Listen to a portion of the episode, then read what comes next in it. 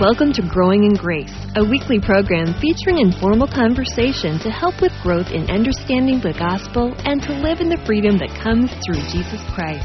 And now, here's the hosts of Growing in Grace, Mike Kapler and Joel Berizicki. Welcome once again to Growing in Grace. I'm Joel Berizicki, and Mike Kapler is with me to talk about the goodness of God his mercy, His grace, His kindness, and His goodness that has been given to us freely. Uh, not not so much because He had to, but because He wanted to, uh, because it's His nature. God is good. He just is. And uh, there's a lot of people out there who make God seem like an angry God, to make him seem like uh, you got to get all your ducks in a row before he's going to accept you. But he already had uh, somebody get all his ducks in a row. Jesus Christ, of course, completed the work that God had sent him to do, uh, and that was for our benefit, for all of mankind. And so, uh, Mike and I were here to talk about uh, about the sacrifice Jesus made and how uh, it provided freedom for us, and it, it provided eternal life for us. And Mike, as always, I am just as pleased as I can be to have you with me. So, hope things are going good with you. Uh, yeah, unconditional love, Joel. What a beautiful thing. I mean, you know, we talk a lot on, on growing in grace about how you're not under the law and, and, and do's and don'ts can bring bondage and, and guilt and frustration and all of that. But as we kind of wrapped up with last time, uh, what, what love can do for you, you know, it, it can bring your heart in line with what God wants you to be. Um, it can, it can make the most out of you. Um, for so long, I always wanted to major on the minors. I didn't really understand, even as a, a a pretty well versed Christian, I really didn't understand what love was or what the gospel was. You know, I, I, I knew the do's and don'ts. I knew you were saved by faith and not by works, but I, I was also under a lot of bondage too. And, and when I came to understand that God's love is truly unconditional, then that, that just changed everything about me, even how I, I think about other people, how I approach life in general. It doesn't mean I always do everything just right, but it, it, it but I want to, not because I'm afraid that God will send me to hell if I don't, which was my mentality before. Mm-hmm. I just want to. I, I, I want to do what's right. It doesn't mean I'm always out on the street corner preaching the gospel. I like to sit around and eat and watch sports. Um, sometimes I'm lazy, um, but I don't feel guilty about it, and and I really do care for other people in a way that I don't think I, I could have in my earlier Christian life when I didn't really have the, the knowledge and information that I knew do now about forgiveness and, and God's love.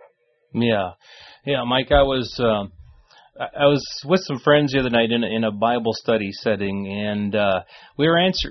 There was some. There were we were just going through this Bible study. The the questions uh, were based upon were based upon Exodus 20, and you know it's in Exodus 20 is is the law, and it was based. It was all based upon uh, the first commandment: "You shall have no other gods before me."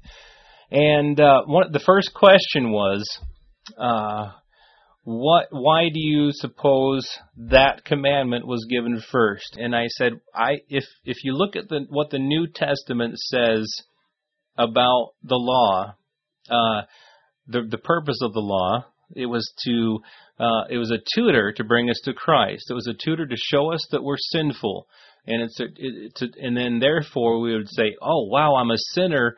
I need a savior," and so on and so forth. And I said, perhaps, you know, and I'm just guessing. I don't even know. I wouldn't have even asked that question, but perhaps it was given because that's the commandment that most people fall short of. You shall have no other gods before me.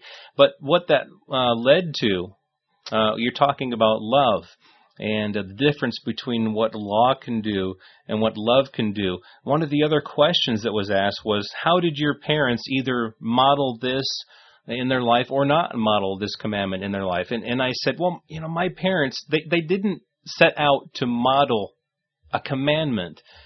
What my parents did, and I gave the example that I think I've shared on this program before that one time when I was younger, I was out drinking and driving with some friends, rolled a car in a ditch, and uh, I, my friend and I spent the night in jail. And I, I got home the next morning. They let us out early in the morning. It was a Sunday morning. My mom was in the kitchen getting ready for church, and I walked in the door, uh, just just having come home from spending a night in jail. And what my mom said to me was, we're just glad you're okay. That was all she said. There's a million things she could have said. You know, she could have she could have said right along with the commandments, "You shall have no other gods before God." Don't you see you're you're you're being displeasing to God? You know, she could have said a lot of things. I could you, my religious flesh wants to chew you out now, even now. so there, yeah, and but what? So what I tried to explain to everybody is that love the, the, that love that my mom showed me right there, and, and it, my dad showed me the same love, was so much more meaningful. It changed my life so much more than trying to adhere to any command ever would have done. And God knew that. God knew that right from the start. That's why the purpose of the law was to lead us to Christ, not to not to keep us under the law because the law only produces bondage. It tells us that we're sinners. And once we come to this knowledge that we're sinners, we turn to this loving God who sent his son Jesus Christ, who finished the work that he was sent to do so that we could have this love, this eternal life with a God who loves us, not a God who's looking down on us, ready to, to whip us or to strike a lightning bolt on us whenever we do wrong. Well, we've been uh, talking a little bit about Galatians here on the past couple of programs, and I'm looking, Joel, at uh, Galatians chapter one because uh, much of what we've been talking about is the bondage and um, that, that religion can bring, and, and, and people who are uh, under the law and, and caught in that religious net uh, will often try to, as as Paul was talking about with the Galatians here, people that sort of come in and, and as Paul put it, spy out your liberty and, and, and try to bring you back into slavery. And uh, he's kind of going to chastise the, the Galatians here a little bit with, um, and admonish them too, with this the subject of, of going from from faith, trusting just in Christ alone, and then going back to mixing the law in with with their faith. And we see it throughout churches today all across America uh, the the two just don't go hand in hand, even though it seems like they should. Um, Paul says, I, I, I make known to you, brothers, that the gospel which was preached by me is not according to man, for I neither received it from man nor was I taught it, but it came through the revelation of Jesus Christ. You know, we don't really stop to think about that too often, I think, as we read so much of Paul's writings, Joel, that uh, you know, we know about the story of how he was blinded, you know, on the road to Damascus and, and so on. But he received this not through a tutor, not through uh, somebody who sat him down and said, this is how it is. Uh, it came by a, a revealed information from the Spirit of God, revelation. And, and, you know, it made me think back to when uh, Peter and, and Jesus were having that, that conversation and, and uh, you know, Peter Jesus was asking Peter, "Who do you think I, I am?" And, eventually, is what he asked, and Peter told him, "I think you're the Messiah, the Christ, the Son of the living God." And Jesus said, "You know, it's upon this rock, this rock of revelation, that I'm going to build my church, because flesh and blood didn't reveal this to you. You, you didn't just get this from somebody; it was given to you from above. It was revealed to you supernaturally." And that's what Paul is saying here is that I, I just, I didn't get this from a book. It was taught to me by, uh, revealed to me by the Spirit of God. And so I, I think it's important groundwork to lay, eh, you know, if, unless you, unless you think Paul was a wacko or something, but obviously if you know anything about the Bible, you, you know the, the accuracy of which Paul is going to be teaching when it comes to his epistles. I just find it interesting, Joel, that Paul had to almost kind of make a case for it here before he really went on for the next several chapters about what he was going to talk about. Right. Yeah, he's saying just some of these other guys that were coming in were, were trying to, you know, get the Galatians off off point, and and Paul is is trying to get them to say, hey, wait a minute, now hold on, what these people are coming in with is is not the truth. God has revealed this to me, and and, and is what is what Paul was saying the, and and he's he also basically says I'm not sure if it's right here or, or elsewhere, but he he says you know this is what I used to do. You know I know for you know for sure in in Philippians he said this is look at what I used to do. This is what I used to put my trust in, and, and I was there, man. I was living the life. I was living by the law. I considered myself righteous according to the law. I was of the right tribe. I was of the right heritage. I was doing it right, man.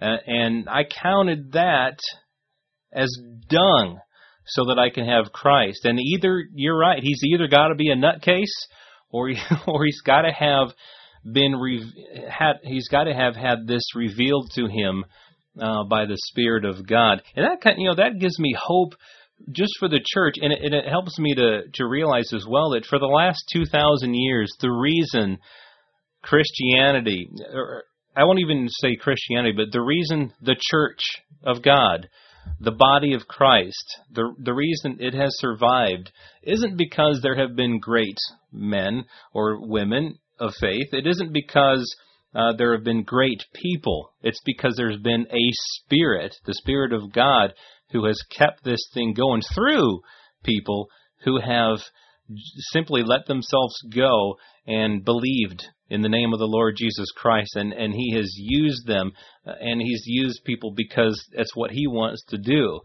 So, so that that it just helps me because you look at the things that are going on in the world today. I know I'm getting off track here, but so many things going on in the world. It could make a person lose their mind if they tried to make any sense of it. Just know that God's in control. He's got this gospel under control. He's got the world under control.